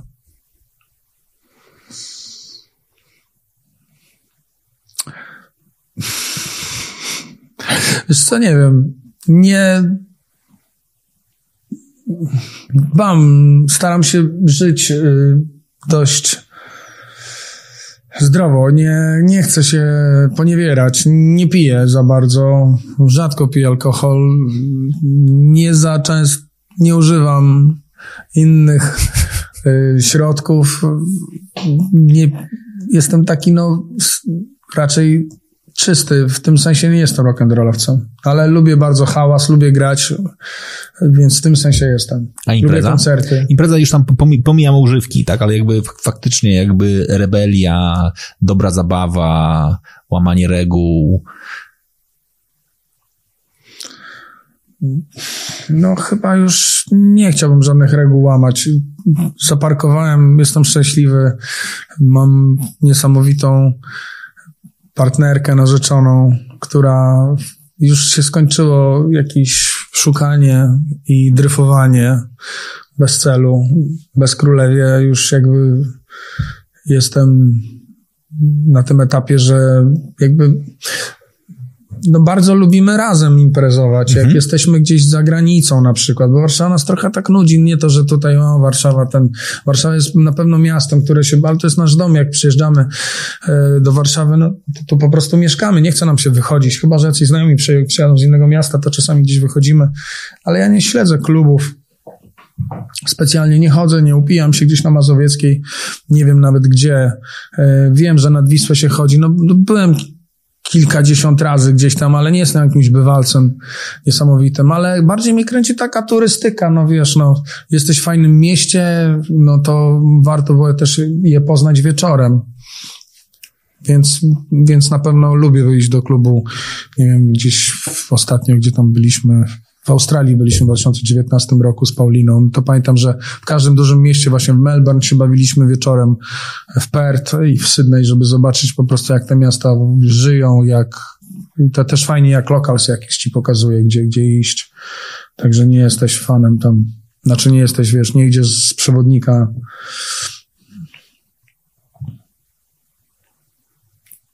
Wybrnąłeś. Bardzo ładnie wybrnąłeś, jeśli chodzi. Nie, Proszę? Wybrnąłeś, znaczy u, jakby uciekłeś, znaczy. A, a, byłeś? Miałeś taki moment faktycznie jakby buntu grub, grubego, jakby poszukiwania. E, I czy to jest wpisane w zawód? No to, to jest moje po prostu pytanie. Czy, nie, wiesz co? Czy da się być grzesznym muzykiem w zespole, który nie uchodzi na najgrzeczniejszy? Były jakieś tam sytuacje wiesz, związane z alkoholem i z trasami i z tym, że człowiek się po prostu w tych trasach zatraca i wiesz, i ten, ale ja nie, nie pamiętam jakichś specjalnych, y, żeby, żeby, żebym, wiesz, całe szczęście, ja mam taki organizm, który mi w pewnym momencie mówi stop. No, nie, nie mogę zbyt długo pić, bo po prostu zaczynam się bardzo źle czuć i to, i to mnie chyba uchroniło przed takim stopniem alkoholizmu, takiego niekontrolowanego. Alkohol jest bardzo groźny. Ja teraz już to wiem. A, a, a kiedyś miałem takie momenty, że, że tam się chwilę zatraciłem, ale szybko jakby jakby to koło ratunkowe w jakiś tam sposób do mnie docierało. Łapałem je i wtedy przerywałem picie i, i całe szczęście nigdy nie, nie, nie zniszczyłem sobie organizmu, nie, nie, nie, nie byłem na etapie, wiesz, takiego mocnego ciągu alkoholowego i tak dalej, więc, więc no, w tym sensie nie jestem rock'n'rollowcem. Już. A zadam jeszcze raz pytanie. Jak patrzysz na towarzystwo, na kolegów, na branżę, jest dużo muzyków, którzy robią dobrego, fajnego rock'n'rolla, żyjąc absolutnie jakby z, z wykonując to zawodowo. Po prostu wiesz, wychodzą... Nie wiem, dlatego, że zupełnie jakby żyję poza branżą, poza towarzystwem. Nie, nie chodzę na dżemy, nie jestem muzykiem, wiesz, nie mam 25 lat i nie chodzę na dżemy, gdzie spotykają się, wiesz, gdzie się spotyka Bohema Warszawska, e, wiesz, muzyków i po prostu nie, in, inaczej w ogóle pracuję. Pracuję w domu, robię, po prostu wypuszczam co jakiś czas piosenki e, i te piosenki i później gram koncerty z tym repertuarem, nie jakby ciężko powiedzieć, tutaj nie ma żadnych prawideł, wiesz, można być, można, można strasznie dużo pić, a i tak być nudnym artystą, wiesz. To jakby nie, w ogóle picie nie pomaga w niczym. Jeśli potrafisz to robić na trzeźwo i bez żadnych nałogów, które powodują, zresztą picie to nie jest, to, to, to, to nie tylko chodzi o, to są różne nałogi, no jest, jest, seks jest nałogiem, potrafi być nałogiem, yy, cukier potrafi być nałogiem, cukier jest okropnym nałogiem yy, i często takim narkotycznym wręcz, ludzie nie mogą się opanować, no ja też mam takie odruchy typu nagle widzę sneakers, po prostu chcę zjeść, bo, wiesz, i to, to też trzeba zdać sobie sprawę z tego, że to jest, że to jest narkotyk i mm, nie tylko, i marihuana i, i wiesz, i jakieś w ogóle białe amfetaminy, kokainy i tak dalej, to, to już w ogóle po prostu, no jeśli dajesz radę bez tego, to trzeba bez tego, no po co, po co ten mózg niszczyć, no to tutaj nie ma nic za darmo. A jakby ten świat mi się wydaje jest, jest, jest fajny, ale naprawdę dla tych, którzy coś kumają, no, którzy są łebscy, cwani w jakimś sensie takim pozytywnym, no. To jest trudny świat? też nie ma jednoznacznej odpowiedzi na to pytanie, czy jest trudny. Z jednej strony trudny, a z drugiej strony łatwy. Trudny dlatego, że jest wielość tego wszystkiego. To, to, to ta, ta propozycja jest niesamowicie bogata, za bogata. Wręcz nie wiesz, czego co się w ogóle złapać, a, a z drugiej strony jest to świat jakoś tam opiekuńczy, w sensie jeśli sobie nie dajesz rady, no to jednak ten socjal jakiś tam dostaniesz, no jeśli nie masz gdzie mieszkać, to cię tam wezmą do tego monaru, no z drugiej strony nie no, umierają ludzie na ulicy, znaczy też umierają, ale ten, no jednak ten świat jest swoim, ja wierzę w to w ogóle, mimo tych klimatycznych problemów i tak dalej, że, że świat się jednak staje coraz lepszym miejscem, że coraz więcej ludzi y, jest najedzonych y, i czuje się bezpiecznie niż kiedyś. Mimo, mimo tych wszystkich perturbacji i ogromnych mm, no, zawirowań, które w tym świecie są. Okej. Okay. A świat muzyki jest przyjazny, jest y, jakby, czy to jest dobre miejsce do tego, żeby się rozwijać? Ty masz dzieci? Mam trójkę. Chciałbyś, żeby były zawodowymi muzykami? Wydaje mi się, że no nie, nie, nie, nie wiem, czy bym koniecznie chciał. To, to, to jest taki zawód, że nie da się tutaj ściemnić. Mhm. To nie znaczy, że że Elvis Presley pracował 12 godzin dziennie. On nie pracował 12 godzin dziennie, bo on po prostu to miał. Natomiast on wiedział, że to ma i jeszcze wiedział, jak to zrobić, żeby pokazać, że to ma. I, i to o to chodzi, że ten zawód jest niesprawiedliwy, dlatego że tutaj nie ma czegoś takiego jak jakiś taki wymierny sukces, i, czy, czy jak w sporcie. Jestem gorszy, jestem lepszy i tyle. Tak? Tylko tutaj jest y, jakby praca i pomysły, które się dostarcza, y, jeśli one są na jakimś odpowiednim poziomie, no to po prostu znajdą, znajdą swoich y, y, odbiorców, swoich fanów, więc, więc i to jest bardzo, bardzo szerokie jakby spektrum możliwości działania. Można naprawdę, teraz jest miejsce na każdą muzykę, jakby, a poza tym my mamy szczęście, bo jesteśmy krajem średnim, nie jesteśmy krajem małym. 38 y, milionów łącznie z Polonią to jakieś 40 milionów, może 42 miliony mówią po, po polsku. To jest spora, spora liczba, więc, więc jest, poza tym mamy ogromną tradycję jakby muzyczną, też bardzo bogatą. Mm, tekstową tak samo. Więc, więc jesteśmy, jesteśmy w dobrym położeniu. No jakby artyści mm, ja jestem szczęśliwy. Ja uważam, że bardzo fajnie, bardzo jest, mam fajny zawód, to znaczy on nie jest łatwy, ja wiem, że on nie jest łatwy i bardzo często wydaje mi się, że coś mi nie poszło tak, jak bym chciał, żeby poszło. Natomiast, natomiast jestem szczęśliwy, że robię to, co robię, że nie mam szefa, że nie muszę rano wstać, że mam czas sobie gdzieś wyjechać, że mogę przez, w zasadzie ode mnie zależy, jak, czy pracuję dużo, czy mało, że mam taką, mm, doszedłem do takiego momentu, w którym po prostu nie martwię się o, o to, czy mam pieniądze na zapłacenie rachunków w przyszłym tym miesiącu i tak dalej, tylko to jest takie łatwiejsze trochę. Okej. Okay. Kogo z młodego pokolenia artystów chciałbyś zaprosić na przykład do tego, żeby z tobą, nie wiem, zagrał na nowej płycie albo z kim chciałbyś nagrać koncert? No wiesz co, jest dużo fajnych, nowych raperów, ale ja nie chciałbym tak mówić, że, że z tym albo z tym, bo bym musiał coś takiego przemyśleć. Mam, mam kilku mm, jakichś, których lubię, którzy mi się podobają, mają dobre momenty, albo, albo cała, cała twórczość jest fajna, ale nie, nie chcę wymieniać poszczególnych jakichś tam ksywek, że ten, ale ten nie, że ten bardziej, bo, bo, bo chyba najpierw do nich bym musiał się odezwać. Okej, okay, dobra. Konrad zadaje jeszcze pytanie. Wojtku, to może na koniec pytanie muzyczne. Sydney, kto jest twoim idolem na perkusji i czy jest jakiś perkusista w Polsce, którego podziwiasz? No w, tak, w Polsce jest wielu dobrych muzyków. Są bardzo dobrzy perkusiści. Y, z, z naszego poletka to, to podziwiam gościa, z którym współpracuję często, nazywa się Piotr Pniak. Wojtek Fetkowicz jest świetnym, świetnym perkusistą, bardzo podoba mi się jego groove i sposób grania. Yy, kogo tu jeszcze by wymienić? No, wielu jest fajnych perkusistów, dobrych. Yy, a na świecie, no to ja zacząłem jakby słuchaniem muzyki od, od heavy metalu, więc powinienem wymienić jakiegoś metalowca, ale taką kwintesencją fajnego grania, takiego mocnego jest William Calhoun. To jest perkusista zespołu Living Color, który jest jazzmenem jednocześnie. E, no, uwielbiam Charlie'ego Wattsa, uwielbiam Ringo Starra z Beatlesów, yy, uwielbiam Stewarda Coplanda z Polisów. też jest niesamowity muzyk. Ale bardzo dobrze, bardzo lubię bębniarza mm, z ACDC, który gra stopa werbel na niektórych płytach tylko w zasadzie proste przejścia i ten niesamowity groove. Oczywiście uwielbiam Bonama z Ceppelinów. Y, to jest, to jest po prostu mega. Mm, co, to chyba tyle, jeśli chodzi o tych perkusistów. To to są moi ulubieni. Stara gwardia, że tak się wyraża. A z takich nowych, bardzo wielu obserwuję różnych na Instagramie i tak dalej, domniarzy takich nowych, e, jakichś roysterów, nie roysterów, ale mm, no świetnie, no te, technika to są ko, ko, kosmiczna technika, natomiast jeśli oni grają te przejścia tam i te, te wszystko, co rockowe rzeczy do jakiejś takiej R&B, którego ja nie, nie, no nie do końca, no to, to mnie tak nie jara. Okej. Okay. I to jest dobry moment na to, żeby postawić kropkę. Ci bardzo dziękuję za to, że znalazłeś Bardzo dziękuję za zaproszenie.